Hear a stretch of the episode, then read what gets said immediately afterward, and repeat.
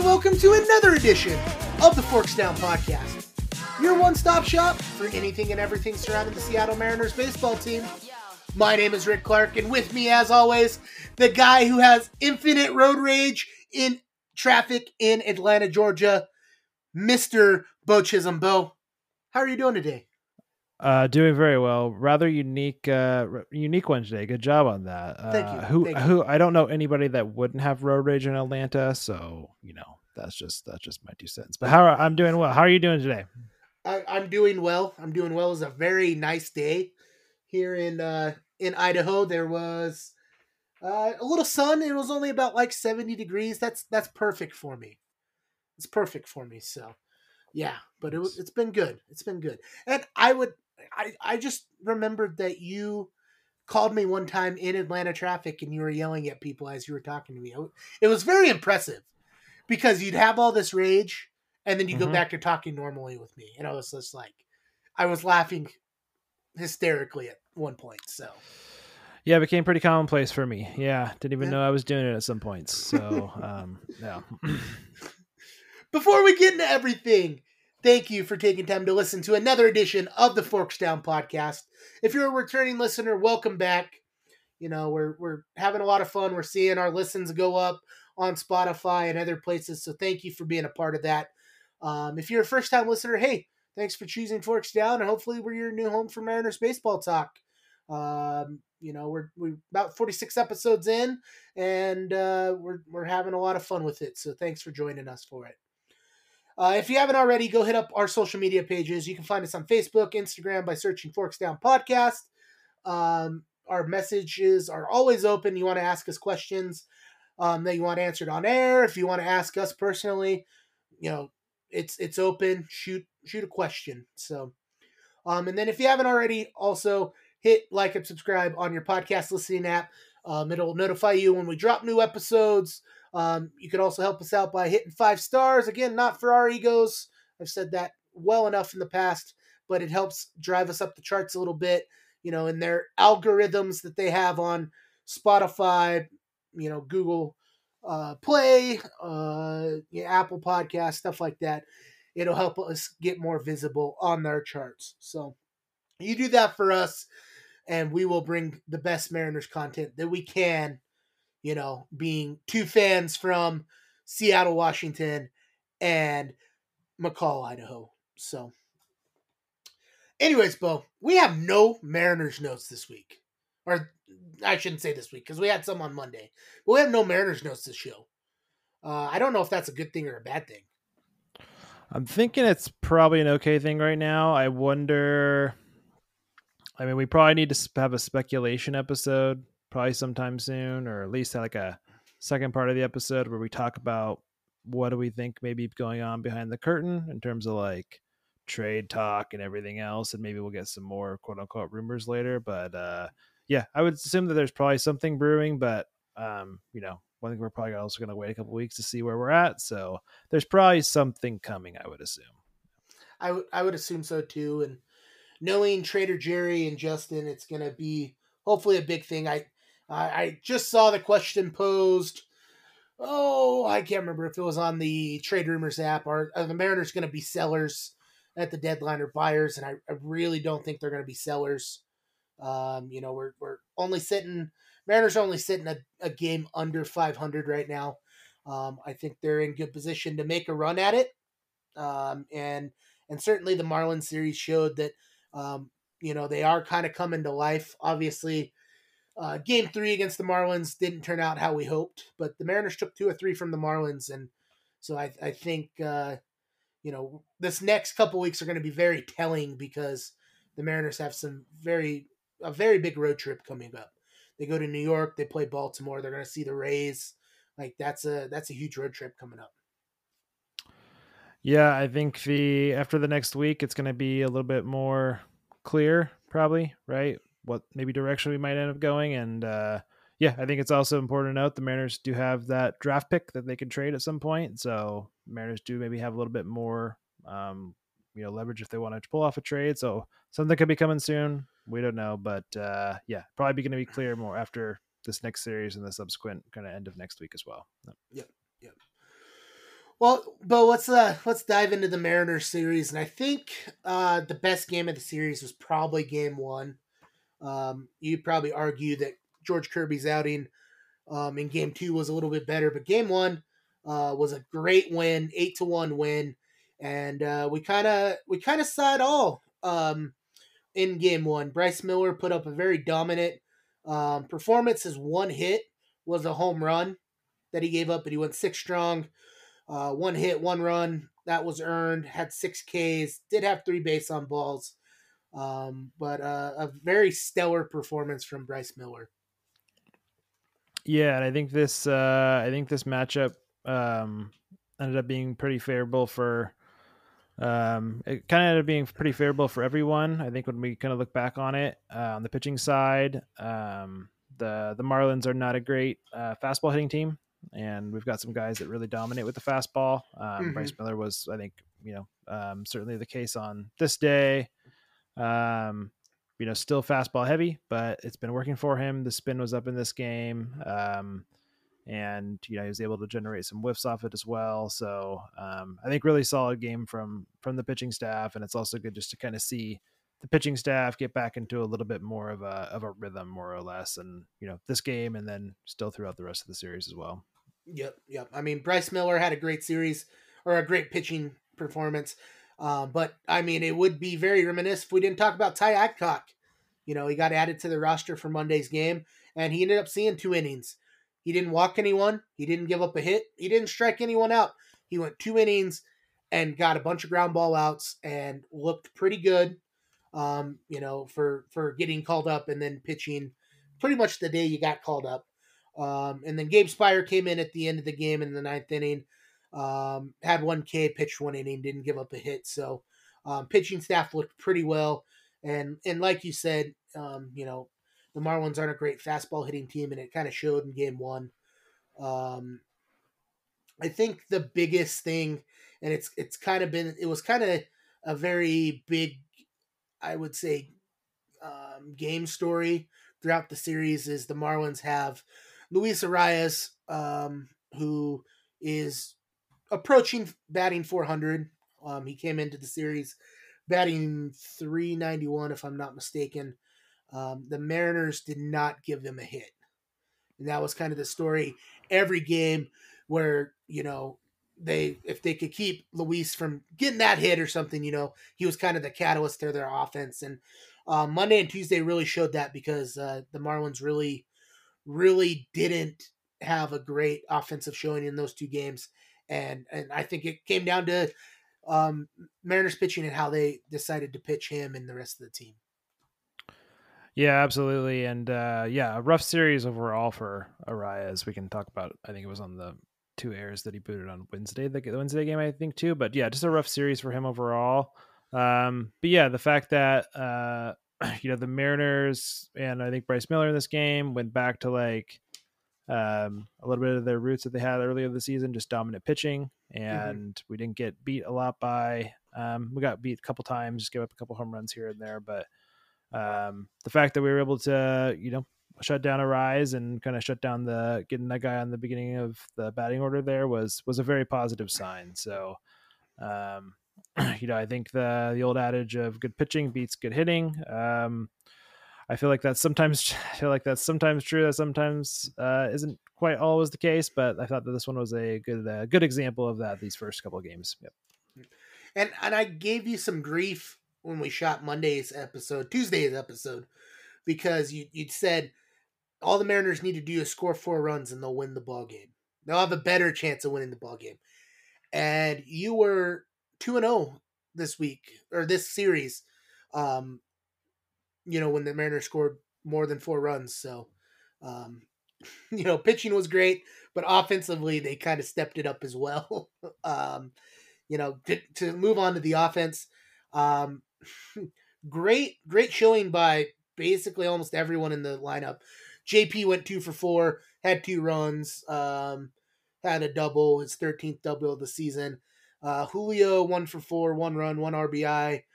Uh, Ty France had a home run, sixth of the year, had three R B Is in the game. Um, Teoscar Hernandez, two for four. one run, one R B I, and then Gino two for four, one run, one R B I.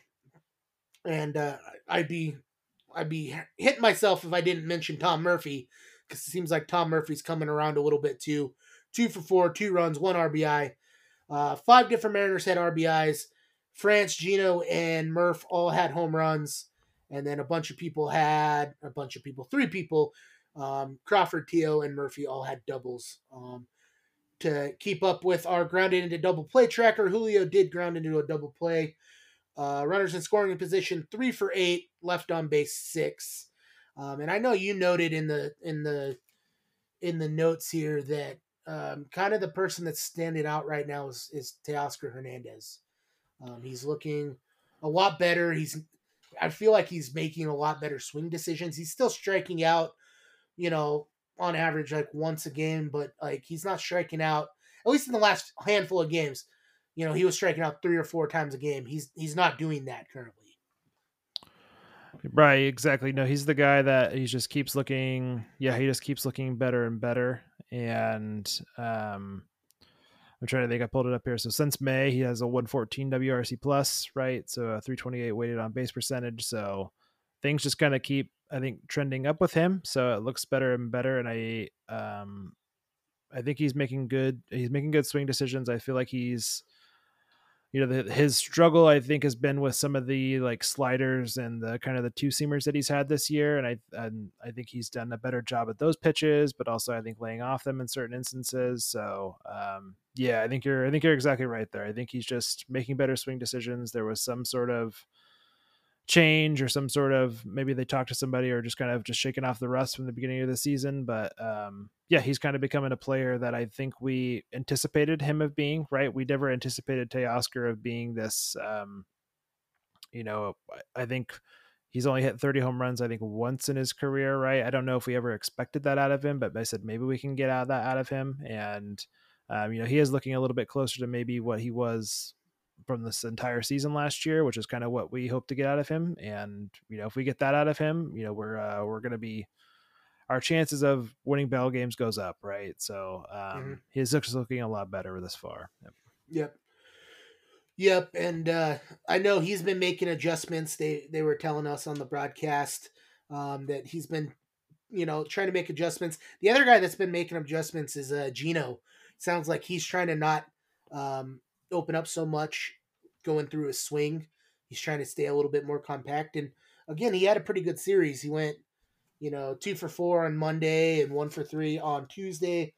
Um, he did go for three on, on Wednesday, but that was just not a great offensive game. And we'll get to that. But overall, you know, there's a couple guys that are trending upwards. Um, you know, uh, Kelnick sat out Monday's game. He got, he got a, a rest day. And uh, I, th- I think he certainly needed it, but um, Kelnick's kind of trending down right now. And Julio, I, I feel like every time we say, oh, someone's getting hot and whatnot, they they reverse course and, and kind of trend down. And it seems like Julio was getting hot, you know, winning player of the week, I think it was last week for the A L. And now he's kind of, he's hitting it below two forty after this series. Yeah, just uh, just a mixed bag with Julio, and he, like he still hit. I just I feel like we probably need to quit saying this, but he keeps hitting the ball pretty hard, even on the ground play that I even in the ground ball that I think he had in this game. Like it's ripped pretty hard. It's just uh, yeah, we can't seem to figure out how to get these guys all on the same page at the same time, right? Mm-hmm. It seems like it was Jared, and then Julio started to get going a little bit, and now Ty France has been going over the last couple of games, and Teoscar's mm-hmm. been like. You know, and we saw a little bit of it kind of coming together in this series anyways. So like, you combine it with the bottom of the lineup and a couple other guys. But, yeah, just like the piecing it together of everybody at one time, I feel like we haven't seen that, obviously, a lot. And it's uh, it's a little frustrating. But uh, we keep saying Julio's look better. Julio's going to get, hopefully, I think, get back to his, you know, rookie of the year form at some point. It just uh, hopefully it happens at the same time that we get Kelnick going and we get Teoscar going, and that would be, uh, that'd be great to see, but um, not sure where we're going to see that. Yep, yep. Moving on to Saturday's game. Um, Mariners had a very, a very mixed bag on offense. uh, I, did I say Saturday's game? I always put the middle. I was game just, second. I was just about you, to hop you, in there. Yeah, I you, was gonna, I was gonna, I was gonna let you go, and then I was gonna make fun of you. So you, I'm glad you caught yourself. So well okay. done. Good Tuesday's job. game. Thank you, thank you. Tuesday's game. Uh, I, I'm trying to talk about Tuesday's game, guys. um, Tuesday's game was a very mixed bag on offense. Um, the top of the order went. Uh, let's see. One, the, the first five batters. So Crawford, Julio, Ty France, Teo, and Kelnick. Went a combined ten, thirteen, sixteen, nineteen. one for nineteen. Um, but the Mariners scored nine runs. That doesn't make sense in most baseball fans' mind. Um, but you pair a George Kirby stellar outing with Cal, Mike Ford, and Jose Caballero coming through and uh, getting all nine R B Is in the bottom part of the order. And that leads to a Mariners nine three victory. So um, very, very good offensive showing from Cal, Mike Ford, and Caballero. I think most impressive, Mike Ford, uh, two home run game. Uh, no, two home run game, and Mike Ford's been completely serviceable. And like, I'm, I'm happy that we kind of been able to give him this chance to, you know, play a little bit. So it's been, uh, hopefully, hopefully it continues, right? Because he's kind of filling that absolute D H hole that we needed. Right. I don't know. Uh-huh. I don't know how long it's going to last, but, uh, it's been, uh, it's been awesome to see him, uh, I think kind of take the reins of it so far. Um, but yeah, I think the, so the Mariners have only had like, I think a total of seventy-one R B Is out of the seven through nine hole the whole season. So like, I don't know, what's my math on that? It's like nine of however many runs. So like a lot of our percentage of our runs from our seventh, eighth, and ninth hole hitters came a lot. It came in this game in particular. So, uh, but no, it's, uh, it's good to see, especially when the, the top of the lineup seems like they have a lot of zeros up there. So, um, yeah, those games are going to happen, and it just happened, uh, happened to happen on this one. So, um, yeah, good to see. Yep. Yep. Total, total role reversal for the offense, but great showing. Caballero had a triple, two for three. Like the triple was really hard swung down the third base line. And, um, you know, I, we had Cody on a couple weeks ago to, to fill in with you. And one of the things he said when he went to the Atlanta Braves Mariners game was Caballero is very fast. Like he doesn't look like it until you see it in real life. And you're like, he's moving. And Caballero, when he hit that triple, was moving. I've never seen someone, maybe since Ichiro, maybe, that from second to third, like he accelerated, and I'm like, holy God, like he turned on the jets. Yeah. So Caballero looked, looked phenomenal playing, playing really good baseball. Um, you know, what else can we say about Mike Ford, um, Cal Raleigh, uh, getting the stash power going. Um, um, I don't know if you, Bo, did you see the interview with Cal Raleigh, um, between games two and three? I did not know. Um, they were asking him because um, it, it, Aaron Goldsmith, who in my mind's probably the best announcer in baseball at this point, like Aaron Goldsmith just is far away the greatest. Um, he said something about Cal's mustache that he had, had turned up with at the game. And immediately when he said it, home run, three run home run. Right. So next day they're having a press conference and, uh, someone asked them, they're like, so uh, have you talked to Logan Gilbert? Because, you know, he's got the stash going. He goes, oh, yeah, I've already talked to him. I told him I have the better stash already. You know, and someone goes, so did that take you like two days to grow? He's like, yeah, it took me like two days. It took Logan like three weeks to grow his. So that started. And then they got camera footage of the uh, dugout between Tuesday and Wednesday's game. Scott Service has a mustache as well. I don't think he's going to be shaving that for a while. So the whatever mustache, it whatever it takes, whatever whatever it takes. Yes, ex- exactly, exactly. But um, it, I'm telling you, if you haven't saw it or if you haven't seen it, go look at the press conference with Cal Raleigh. He's just such a fun player to listen to, even when he's not having a great season statistically. He's he's it looks like he's always having fun or. Sometimes he looks angry, but I think that every ball player looks angry at some point. So um, runners in scoring position offensively, just to wrap up the offense, runners in scoring position, four for ten, left on base five, and there was no grounding into double plays. Caballero stole, stole two bases, which is his ninth, eighth and ninth stolen base of the season. Kelnick stole a base, eight um, stolen bases on the season. So offensively, again, a very mixed bag if you look just at the box score, but um, that led to nine runs. Uh, pitching-wise, uh, I know you want to talk about Kirby because Kirby bounced back in a very big way on Tuesday's in Tuesday's game. Yeah, I think for only going six innings, I still thought this was like one of George Kirby's better starts of his career almost, right? Like, especially just given how, um, you know, the last one went and then the, I think the one before that, that I think he gave up seven runs. Like, he was very much himself in this game. I think we've chatted before about like, uh, does he need to try to walk more guys, or does he need to try to, you know, was there something else he can try to do? Because he throws a lot of strikes, but he was very much himself in this game, right? Still threw a ton of strikes, didn't walk anybody. Um, you know, was fastball heavy to kind of, you know, I think attack that Marlins lineup that has a harder time with the fastball. So he was very much himself, and he just very much came out and dominated, right? And, uh, generated um generated a lot of swings and misses in this game. Like, I think it was I think it ended up being twenty swings and misses, um coupled with just um you know usage of his fastball pretty heavy in this game, um similar to like Bryce Miller's like usage in the first game. I think Bryce Miller had more, but you kind of get where I'm going with that.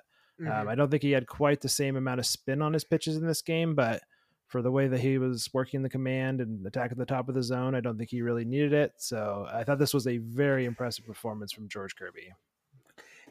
Honestly, I mean, yeah, it's one of his better performances. Only gave up three hits in the game, uh, one run, and it was not even an earned run. You know, it happened on an error. And uh, most he had his most strikeouts in a Mariners uniform. Had ten Ks.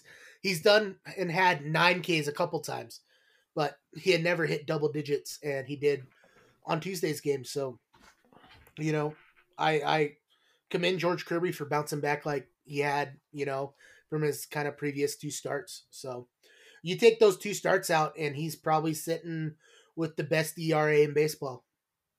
You know, it's it's already three twenty-four, and he had two starts where he gave up like six, seven runs apiece. Yeah, I think uh, if you take out maybe those two starts, we're we're getting close. We're closing in on a, con- a good conversation about him making the All Star team, right? Yep. Like, uh, mm-hmm. I think someone could probably even make a case now, but um, I think just given those starts, he's probably not going to get it. But yeah, there would be a there would be a definite conversation to have, I think, without those two starts for him on the All Star team. And who knows? Maybe the next two. I think he'll have.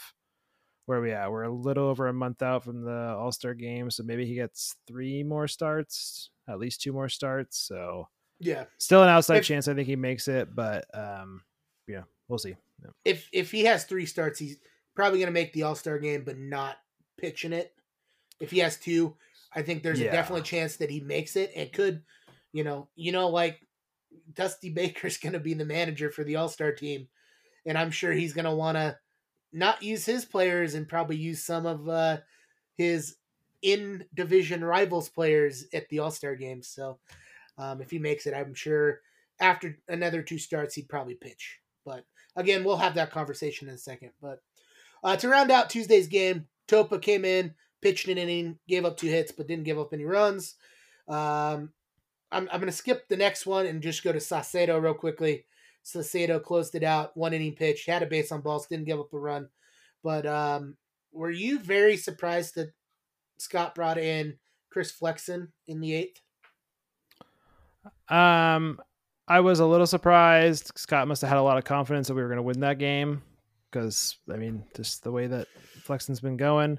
I don't want to talk too much about Chris Flexen just because I feel like we we talk about him a lot, and like uh, I guess he kind of came in in garbage time in a positive way this time. So I think they were fine with just kind of they thought he could get three outs, and they let him out there, and he did get three outs without you know giving up the lead. So that was uh, that was a win, positive there. Yeah. So, there you go. I I.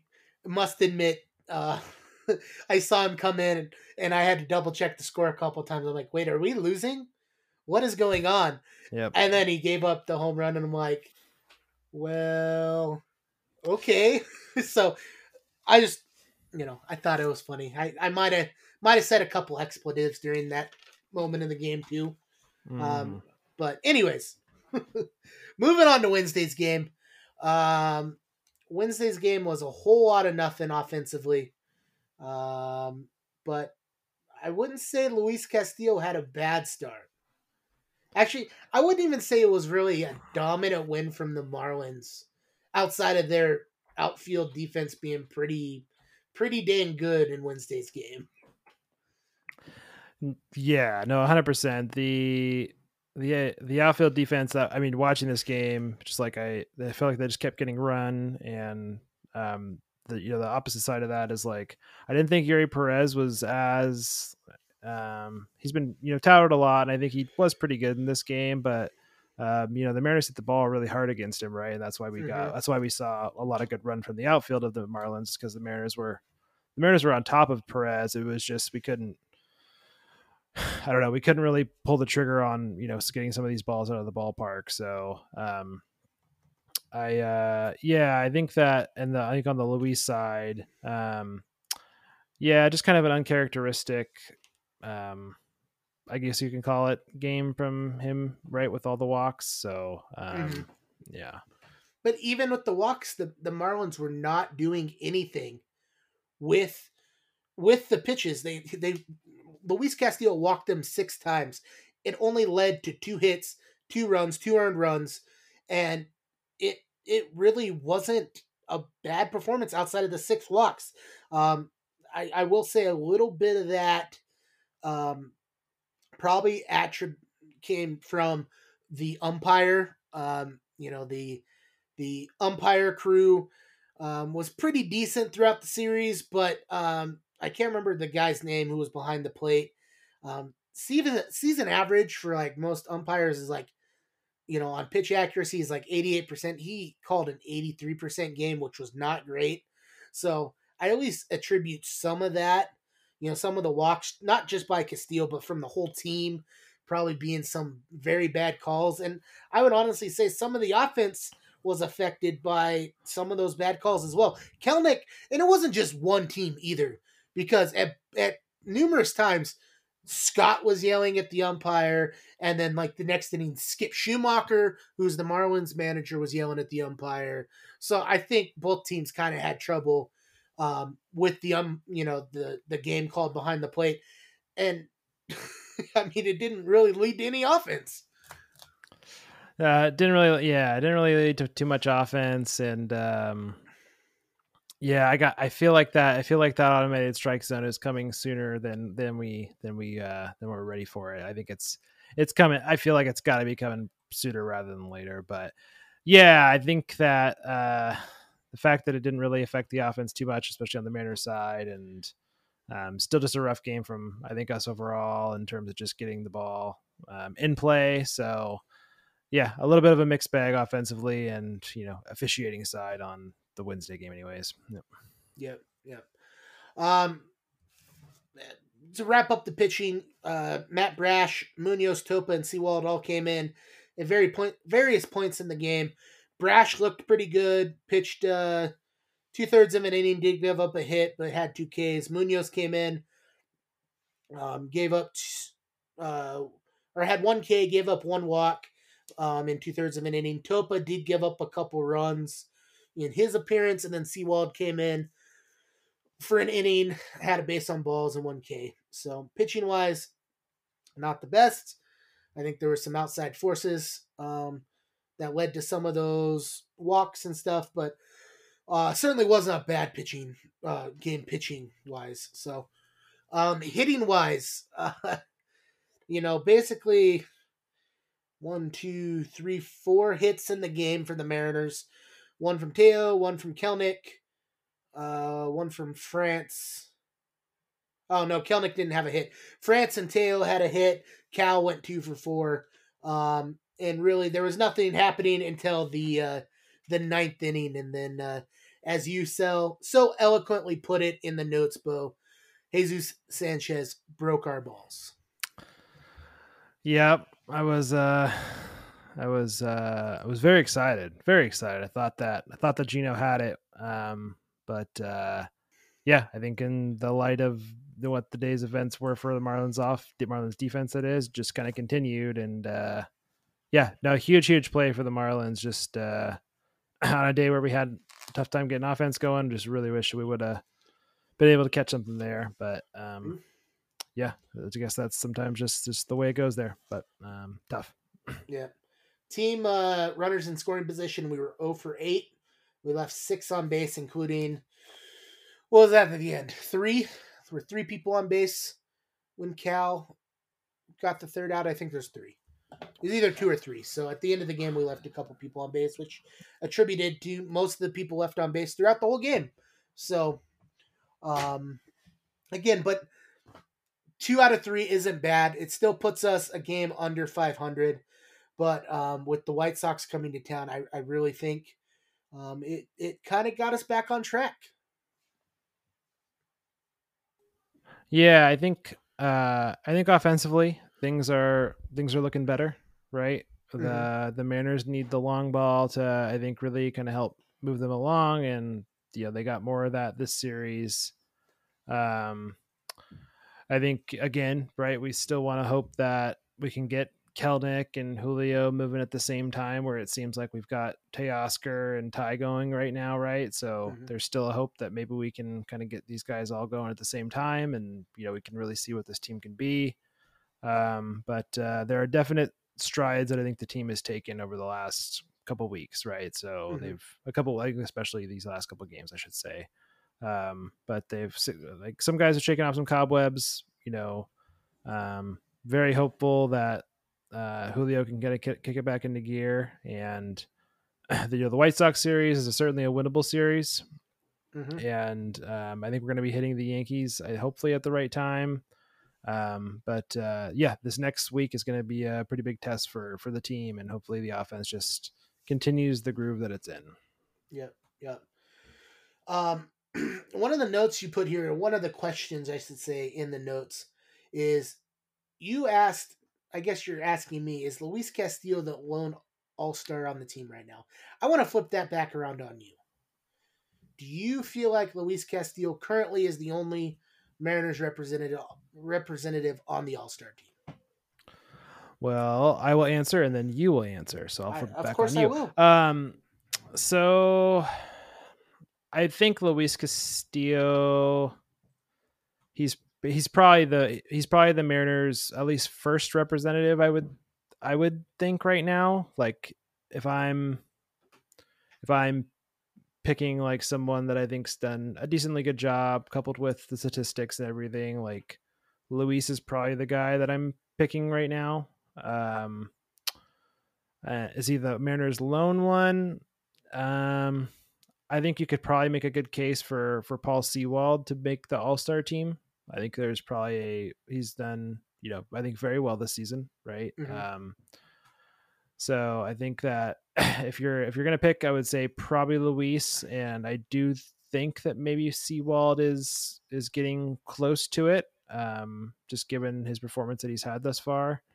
Um, I think he's only had this. Yeah. I think he's only had one blown save this season, if yep. I remember correctly. So, which uh, I don't understand the blown save either, because he didn't give up a run. Technically, he shouldn't have blown the save, but yeah, it's, yeah, it's, a, it's an odd stat, but um, I think anyways, still been a, you know, very, very good reliever for the Mariners and a very good reliever in the American League this year. Um, so I think I'll probably go with Luis Castillo.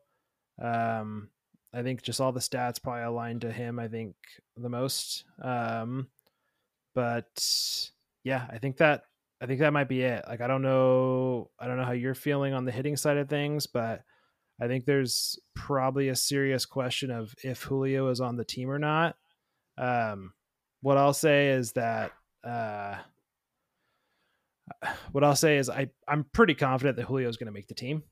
I'll just, I'll just throw that out there. Like, I think Julio, let me back this up. I think I'm confusing things here. I think Luis Castillo is the Mariners' All-Star representative, that based upon his merit and what he's done so far. And then Paul Sewald's probably there as well.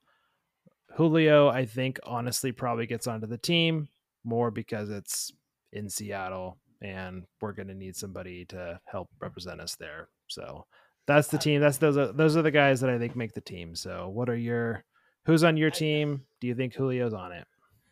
I hate to say it, 'cause I love Julio. You know, I, I think he's going to be a big part of this team for years and years and years to come, but I don't think he should be on the all-star team this season. Um, you know, just from an average standpoint, he's not hitting very well.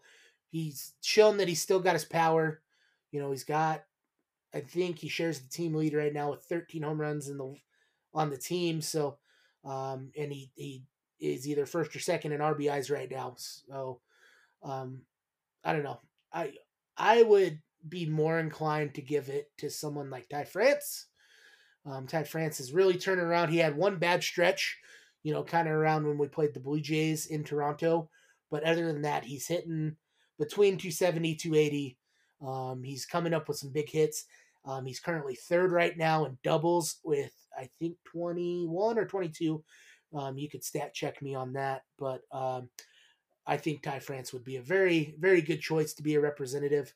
Um, I would I would probably argue George Kirby over Luis Castillo, um, just because I feel like, I don't know. I, I feel like Luis has done well. He leads the team in, in Ks. Um, I do think a lot of people do the eye test. And and it's different with pitchers than position players. Pitchers get picked by the coaching staff. So it'll be picked by Dusty Baker. Um, honestly, you could see Luis getting the call, but if you look at the eye, the eye test on his win-loss, he's currently four and five. That's not great. It's not all-star level numbers. You know, you should be winning more ball games than you lose. Um, and certainly that hasn't necessarily all been his fault. Um, I would argue Kirby's got a better overall record. You take out those two, two those two bad starts, as you should with someone like Garrett Cole, who's had a couple bad starts, and you're looking at someone that not only makes the All-Star team, but could be getting in talks for the Cy Young Award, you know? So I would argue George Kirby over Luis Castillo, but um, I like your Paul Sewald pick. Paul Sewald is someone that I think has flown under the radar for the Mariners.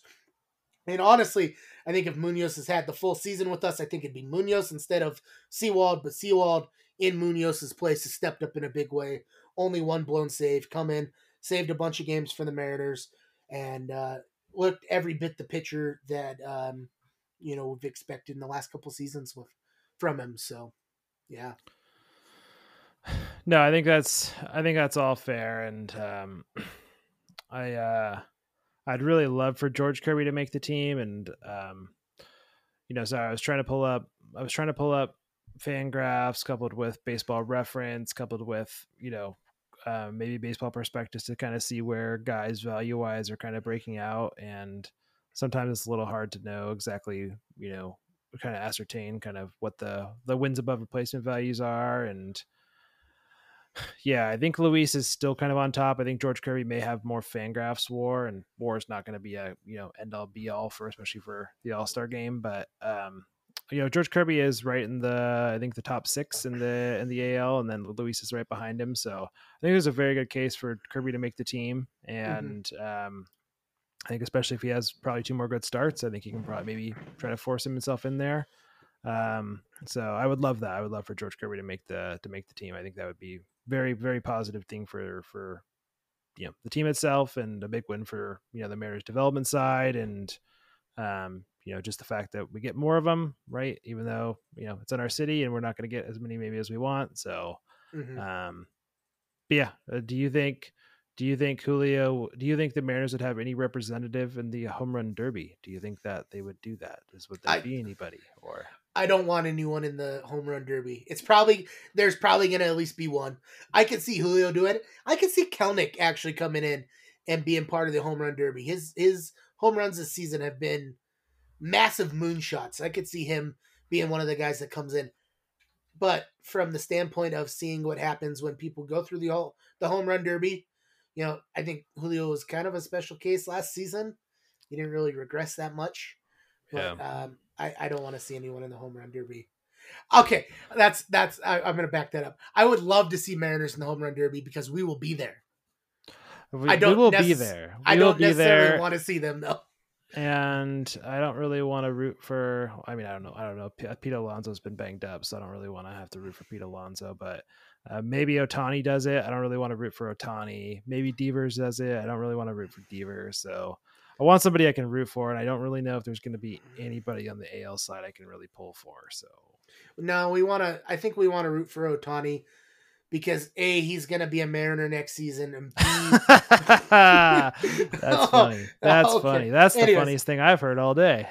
Thank you. Thank you. I'm yes. a comedian here. I'm here all week, but uh, no, I, I think we're also sitting in what would be Shohei's splash zone. Um, That's kind of out in right center. So we good could, point. we could certainly be on television catching some uh, home run derby balls. So good point. I like it. Yep. Yep. Yep. yep. So um, before we get out of here, obviously we still have the prospect corner, which we're coming up on, but let's uh, let's do a quick preview of the White Sox, Bo.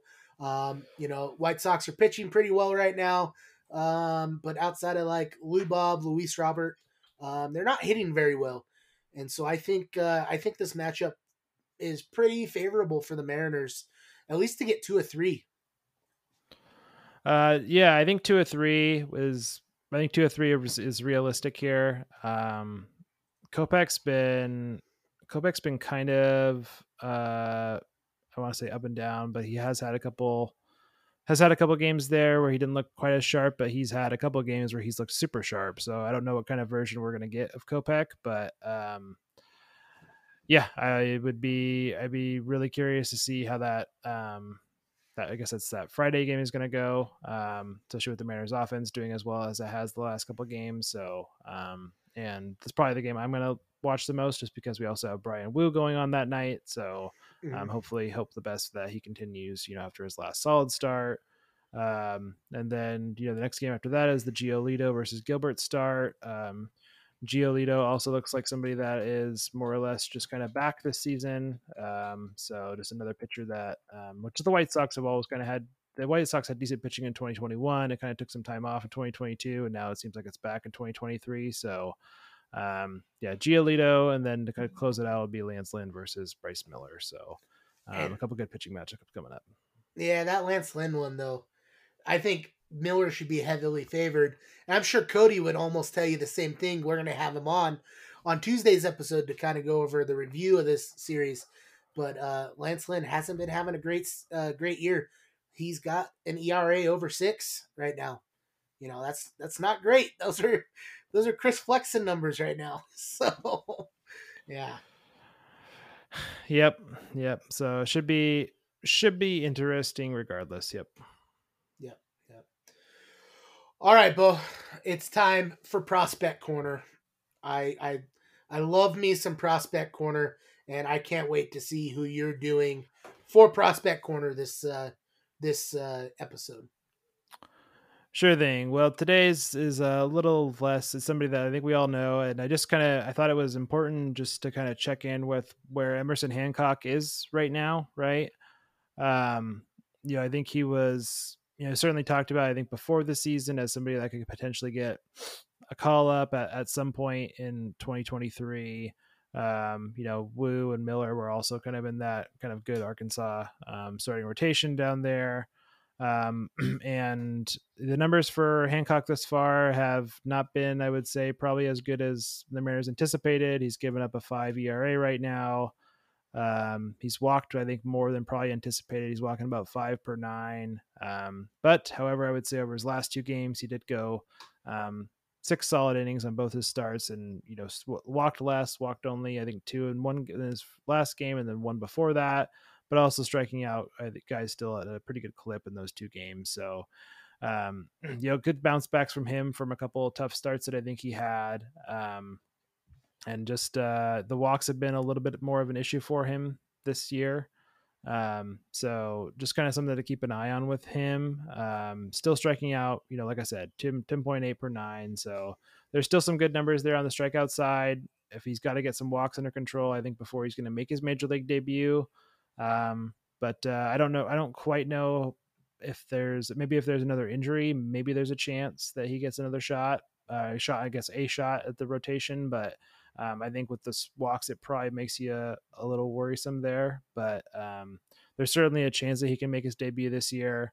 Um, I think it very well should depend on maybe his next couple starts and kind of seeing what the, what the command, what the control looks like. So Emerson Hancock, I think still trending to probably make the, at some point, make his debut. I would say maybe this year, but um, I would maybe put that at like a, maybe there's like a, I would say maybe like a sixty percent chance, at least like maybe like a spot start here or there maybe. But um, again, got to get the walks under control. So Emerson Hancock, at some point, I think you'll see him in Seattle this year, but maybe only going for one or two starts. So that's the guy. God, you're, you're really hurting my, uh, my preseason roster projections. I, I picked Emerson to be the fifth man in our rotation, and he's not having a great season. So you're, you're really, you're killing my vibe there, but um, good to see that he's bounced back. Um, you know, six, six with a good strikeout clip and only giving up three walks in those two after he's had trouble with walks is that's, that's a positive, you know, that's, that's a step in the right direction. So. Absolutely. Yep. And, you know, hopefully we'll see him. Hopefully he gets a chance maybe at some point if, you know, gets those walks under control and, um, you know, it's just another point, another, you know, I don't want to say a trade chip. I won't say that yet, but maybe another, you know, hopefully good pitcher for the Mariners. Yep. Well, that's our show for today. Um, you know, we've got a big, big uh, road trip coming up, but let's get through the White Sox series first. And like I said, we'll have uh, our friend of the show, Cody Usman, come on on uh, Tuesday's episode, and um, we'll we'll review the White Sox series. Bo, do you got anything else before we get out of here? Uh, nothing from me. Nope. All righty.